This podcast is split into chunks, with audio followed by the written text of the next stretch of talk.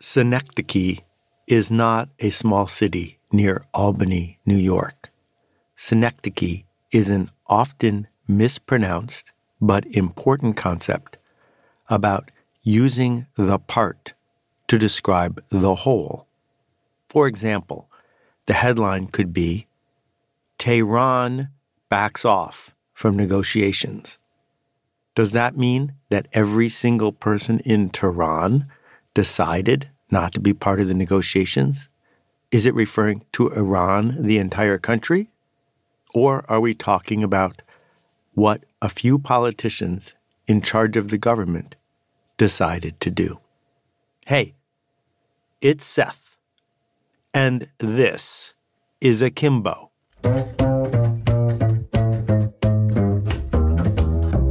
But first, here's a message from our sponsor. Before we begin with our story of the space shuttle and Spiro Agnew, here's my favorite mispronunciation of synecdoche. Sinokina dody chody. Okay, so back to the work at hand.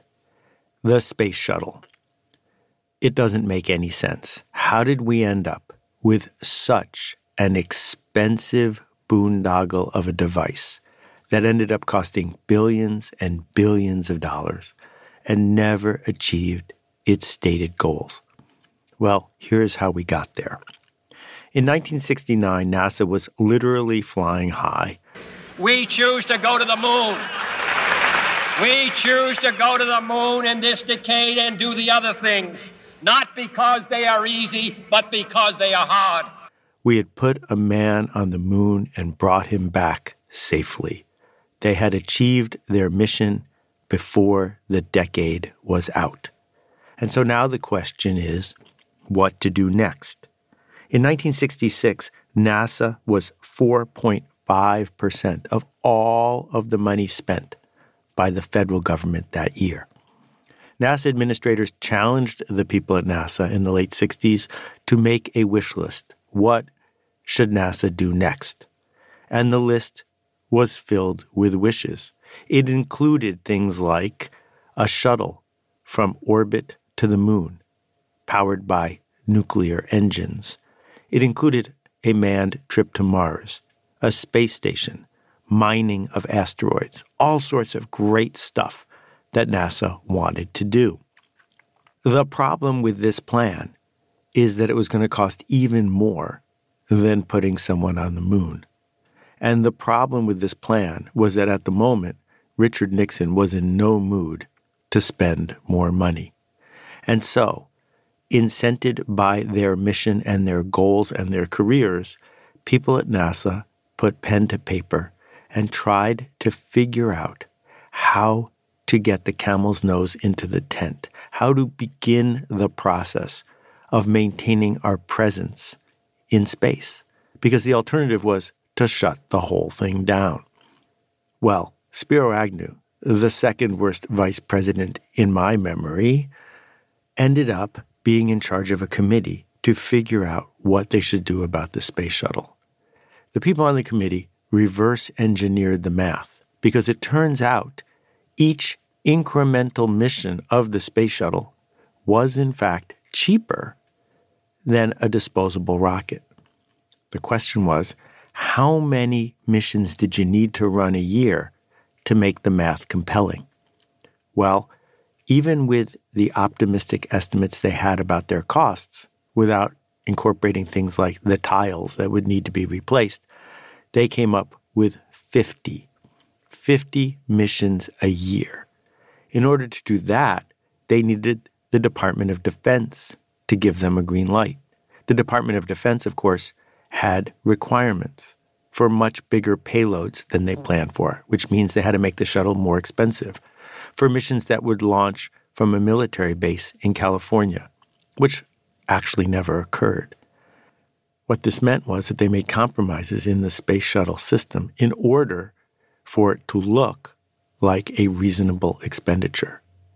What they ended up with was a little bit of a boondoggle, a difficult engineering project that ended up costing way more than anyone expected. Here was the first interesting side effect. the Soviet Union saw what NASA was building. And when they ran the numbers, they decided it was impossible that the White House, there was Synecdoche again, would have put together a plan unless they were secretly intending to do something else with it.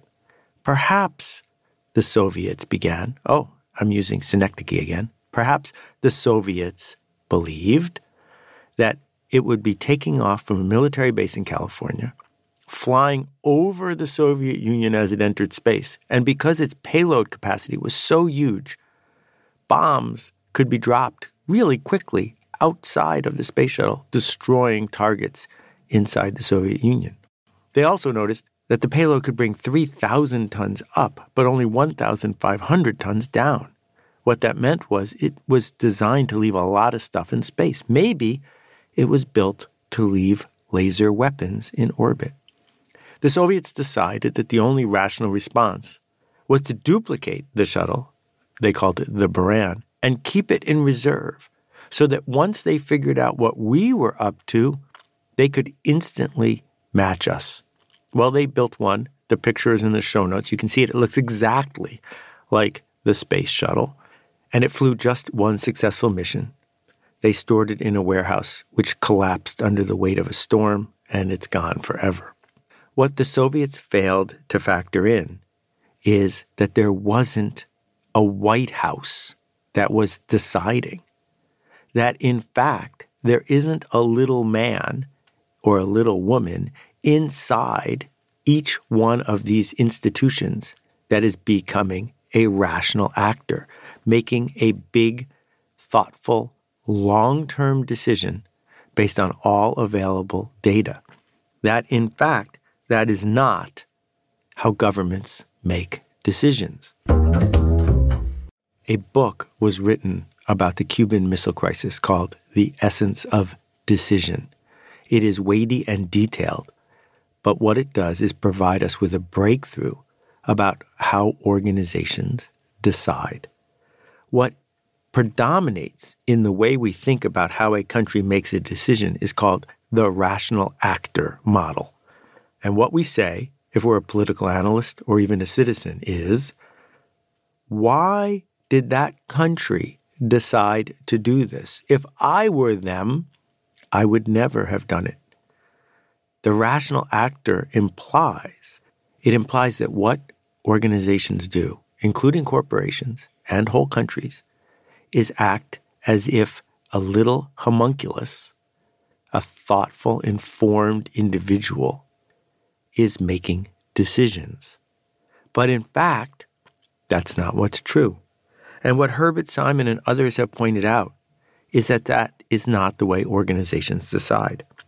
The organizational process, and you can read this in the show notes, looks like this. One, when faced with a crisis, government leaders don't look at it as a whole, but they break it down and they assign each piece to parts of the bureaucracy that already exist.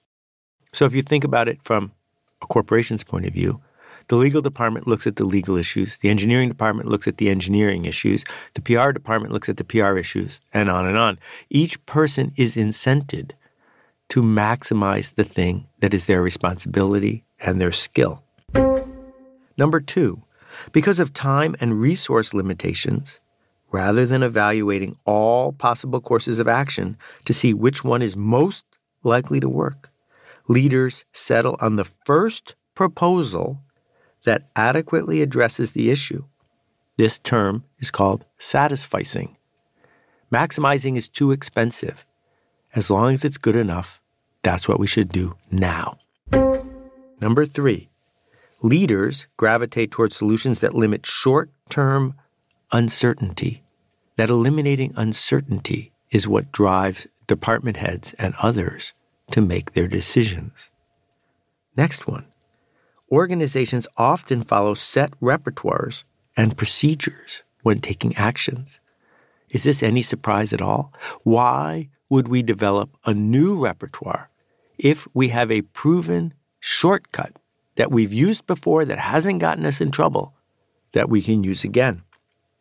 And finally, because of the large resources and time required to fully plan and mobilize actions within a large organization, leaders are effectively limited to pre existing plans. And this is why organizations shatter and fail. Because when the world changes too much, their pre existing methods aren't the thing they need to use. So, if we look, for example, at the massive shift that has happened when we walked away from Spectrum, from NBC, CBS, ABC, from the limited amount of electromagnetic spectrum that could be allocated to a network, and then moved to cable, well, the switch was most of the people who make content didn't change anything. They just said, oh, good, more channels. But then we switched to YouTube. They didn't know what to do because they needed a new playbook. And then we switched to Netflix, and everyone was caught flat footed except for Reed Hastings and his tiny team because that shift wasn't going to respond to pre existing playbooks. It needed a new playbook. But here's the punchline.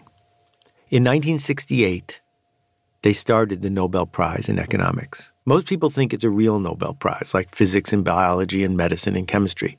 It's not. It was funded by a bank. It was founded in 1968, only 51 years ago. And the reason it's a fake Nobel Prize is this that almost everything in economics is based on the rational actor model. That economics from the first day has been based on the following idea individuals with adequate information seeking to maximize their own short and long term interests will make decisions according to the laws of economics. But it turns out that the idea that there's a homunculus, that there is a little voice in your head that is a rational actor, is incorrect. And Marvin Minsky foreshadowed this a long time ago in his book, The Society of Mind. Here's one way to think about it. A few weeks ago, I almost burned down my house. I was making the famous carrots baked in olive oil recipe, in which you take some carrots, peel them, put them in a baking sheet with some olive oil, and slowly roast them for hours. And what you got to do on a regular basis is take it out of the oven, turn them over, put them back in. So I'm taking the pan out of the oven, and as I'm doing it, I burn my finger. Because I burn my finger, I instantly drop the pan. The pan turns upside down, dumping the olive oil into the oven and starting a conflagration. Just flames, like a fireplace worth of flames inside my oven. Fortunately, we had a fire extinguisher handy. Mo put the fire out, everything was good, but I needed a new oven. Anyway, was this in my long term interest to dump olive oil all over the inside of my oven, starting a fire and almost burning down my house? Of course not. But I didn't get to decide. My pinky decided. My pinky and my skin and that short term decider, the one that acts instantly, said, Get your hand away from this. And I'm pretty sure if I had to do it all over again, I would have had no choice the second time. That we do not have one voice inside of our head that is a rational actor.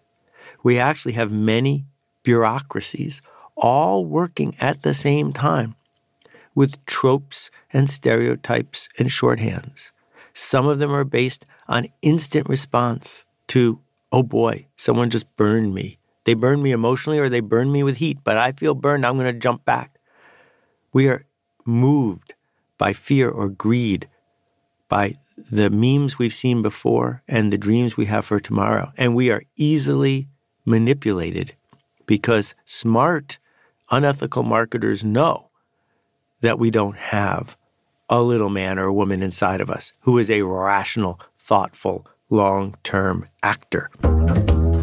What this means is the statement, I applied for a job at Starbucks, but they didn't like me, isn't completely true because what actually happened was the person who interviewed you didn't like you. But Starbucks as an entity, we have no idea how Starbucks as an entity felt about your application.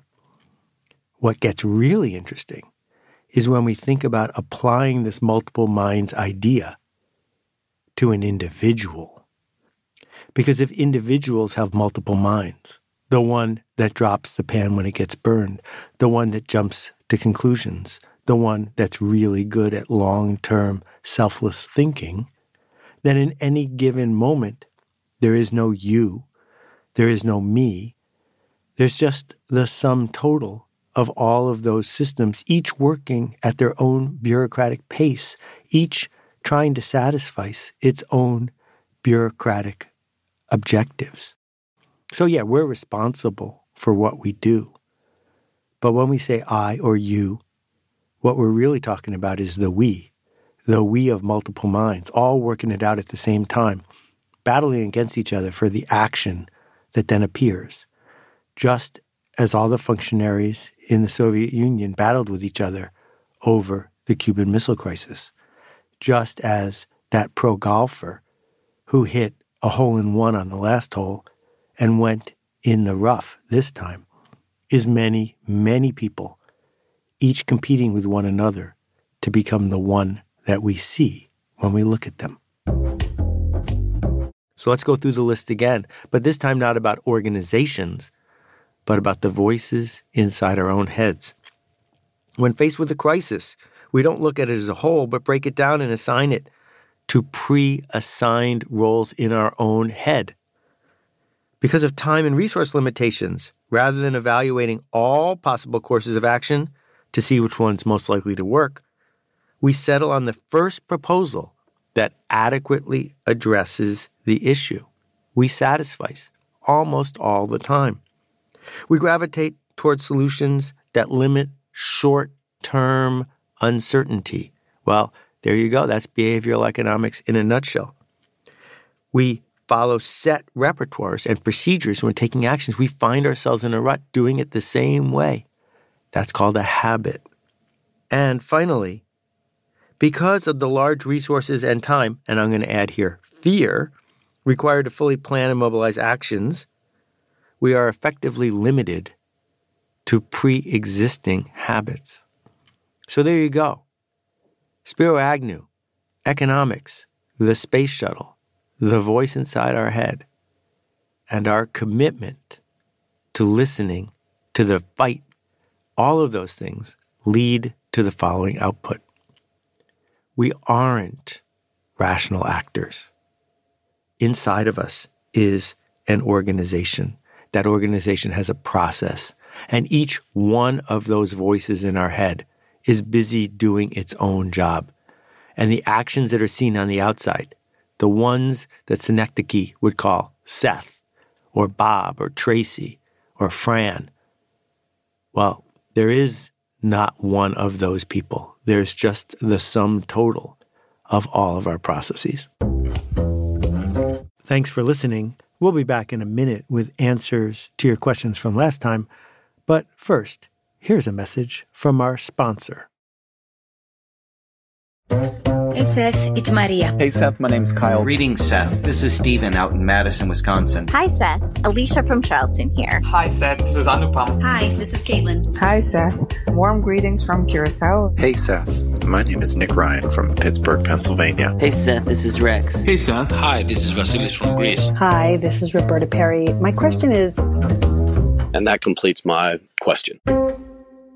As always, we love hearing from you. If you visit akimbo.link, that's A-K-I-M-B-O dot L-I-N-K, you'll find a show page about every episode, as well as a link you can click on to ask your question.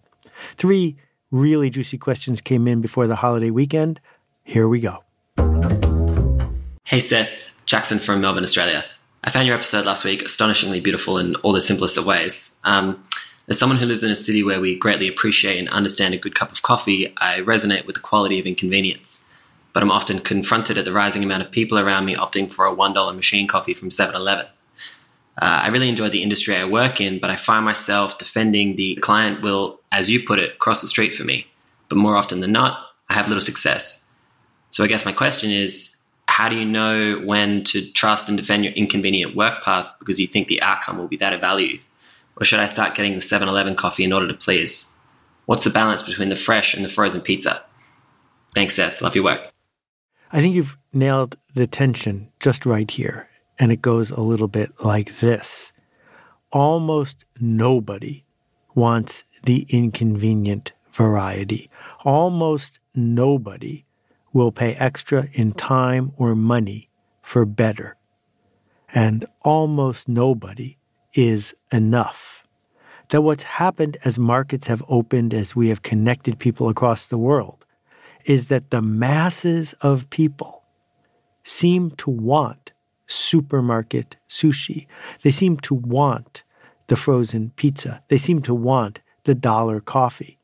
The masses of people are wrong because the masses of people don't care. If they cared, they would wait in line for better. But the choice we have to make as providers is whether we will race to the bottom to be cheaper and more convenient for people who don't care, or if we will accept the limitations, a ceiling on how big we can get, in exchange for being prized by the people who do care. And the place of maximum pain is when we are in between, when we are sort of making sort of better stuff for people who sort of care. That spot, that is the spot of the pretty good independent bookstore, of the pretty good local pizzeria that is whining and complaining that people are buying Domino's instead. Well, maybe they're buying Domino's instead because you're not better enough to get the people who care to insist. What I know, at least here in New York, is that the extraordinary coffee places, pizza places, and sushi places have a waiting list because there are enough people who care. You don't want to open in a town or you don't want to create something that doesn't go online if there are no people who care. The goal is find the people who care and for them, do work that matters. Hey, Seth, this is Jordan, and this is my question. In listening to your last episode, how can you handcraft software, apps, websites, like you can handcraft the pizza that you described? Thank you for all that you do. Looking forward to the next episode. I love the idea of bringing the sterile, scalable world of digital into this conversation about what it means to create something that is not just convenient. So I'll give you two examples. The first one, the current one, is a piece of software called Superhuman. Superhuman makes email that's expensive, dollar a day, to use Superhuman to answer your email. That's approximately a billion times more than the cost of every other email client. So, what kind of person is going to pay extra? Well, we begin with this. If you are processing a lot of email, then an email program that is thoughtfully designed and regularly updated, which is organized around the idea of making your day better, not making a profit for the person who created it by sucking you deeper and deeper into other activities, there are some people who want that. But what they've done to add to the inconvenience is sort of extraordinary. I started using Superhuman about six or eight months ago. It's not a paid plug for them, it's just a great story. And first, I was on the waiting list. When I got off the waiting list, I got a note that said the only way to get Superhuman, in addition to paying for it, is our CEO needs to come to your office and sit next to you for an hour, installing it and teaching you how it works. Well, I'm a little bit of an egomaniac, and I figure, well, they're just doing that because they read my blog or listen to my podcast. But in fact, they have done this with every single one of their 15,000 paying customers.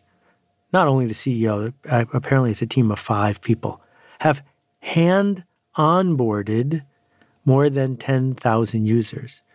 On the day that I got onboarded, the CEO had flown to New York to do four different people. And I said to him, This doesn't scale. He said, Exactly. That's exactly right. Because if we can get the first 15,000 people to understand how to use it right, they will stick with us. And then I added, at a dollar a day, that whole thing pays for itself. Not to mention the fact that sitting for an hour with each and every user causes them, as inconvenient as it sounds, to get better at making the software good. So when I think about the late, great Apple computer, the most valuable com- company in the world, except not the most valuable company to me, I remember the early days. I met Guy Kawasaki in 1983. I remember beta testing the original Mac. The team that worked on the original Mac, people like Susan who designed the original icons, they did an enormous amount of inconvenient things, things that were dramatically better than they needed to be. There was craftsmanship there. It wasn't the knurled edges of a piece of metal. It was done in software. Things worked far better than they needed to. And it has been a long time since Apple took a leap like that with Mac software. Now it's filled with shortcuts and bobby pins and things held together with scotch tape because their goal is no longer to be better than they need to be. Their goal is to make a luxury product for people who aren't going to use it the same sort of way. So that's a mini rant there. But what we are looking for, the people who care, is software that is willing to be inconvenient at first because it will give the user joy and connection and power and the thrill of using something that was better made than it needed to be. Hi, Seth. I'm Marcos from Monterey Bay, California.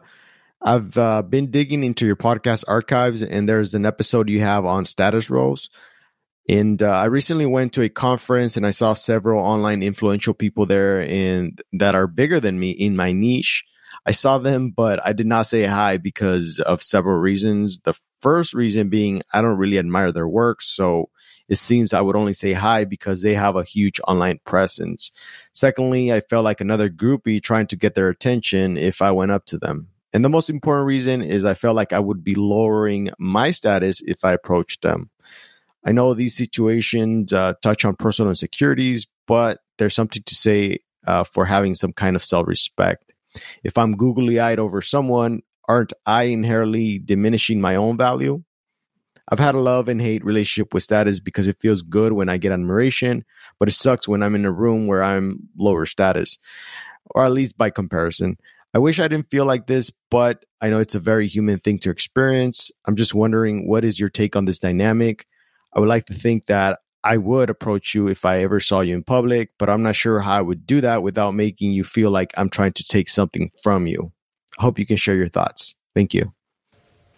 Thank you for your honest question about status roles. That's one of the very earliest episodes of this podcast. And if you haven't listened to it, please go back and listen. It's one of my favorites. It's one of the reasons I started the Akimbo podcast. So, what's going on here? You are correct that at conferences, status expresses itself in all sorts of fascinating ways. I am not sure, however, that you or the person who you are talking about benefits if you don't engage with them. That when you engage with someone else, it might be that you are raising their status and lowering yours. Or if you see the engagement as an opportunity to learn and to teach, it may very well be that you influence that person more than they influence you. That when we talk to someone of higher status, we have a choice to make. We can choose through all of our interactions to acknowledge their higher status. And if it helps in our interaction to do that, we should. On the other hand, we can talk to that person as a peer. Talking to that person as a peer might be stressful at first, but in my experience, that person enjoys the ability to be talked to as a peer. They enjoy the intimacy and the fact that they are a fellow person, not someone famous. I am sure that when people walk up to Warren Buffett, particularly when he visits China, most of the time they're talking to him like he is the Warren Buffett. And I'm just guessing, but I would imagine that maybe, just maybe, he wants to have a conversation about duplicate bridge or the weather or something else in your mutual experiences where there are two peers engaging with one another. So often, the story about status happens in our head long before it happens out loud. And you need to be clear about whether that story in your head is helping you achieve the change you seek to make. So there you go. Thank you for your questions this week. We'll see you next time. I just don't think it's possible or probable in, in today's world to distinguish yourself as an educational institution or as a success seeker at the level of, of information gathering or information distribution. I mean, this is the information age, and you can get a great book, a great essay, a great idea anywhere, you know, and none of us can do that better than the internet, right? Um, there is no great thought leader who can outthink the internet. Like, we have data. What Alt MBA gets right is it puts you in a context where you're part of a community that says, yeah, yeah, yeah, that's good. You got access to ideas, you got access to information, that's awesome, but when are you to show up? When are you to face that blank page? When are you to face the possibilities within you? When are you to face those fears? I'm not to let you hide. You got to show up. And that's the hardest part. And it sounds simple, it sounds very commonsensical, it's the number one reason why we don't write that book. It's the number one reason why we don't ask that question. It's not because we don't know or we don't have the information. We don't have an environment and we don't have a support network that makes it feel like showing up is possible for me. Not just possible for the success stories I see out there, but I can show up. Consider the Alt MBA more than 3,000 alumni in 74 countries around the world. Find out more at altmba.com.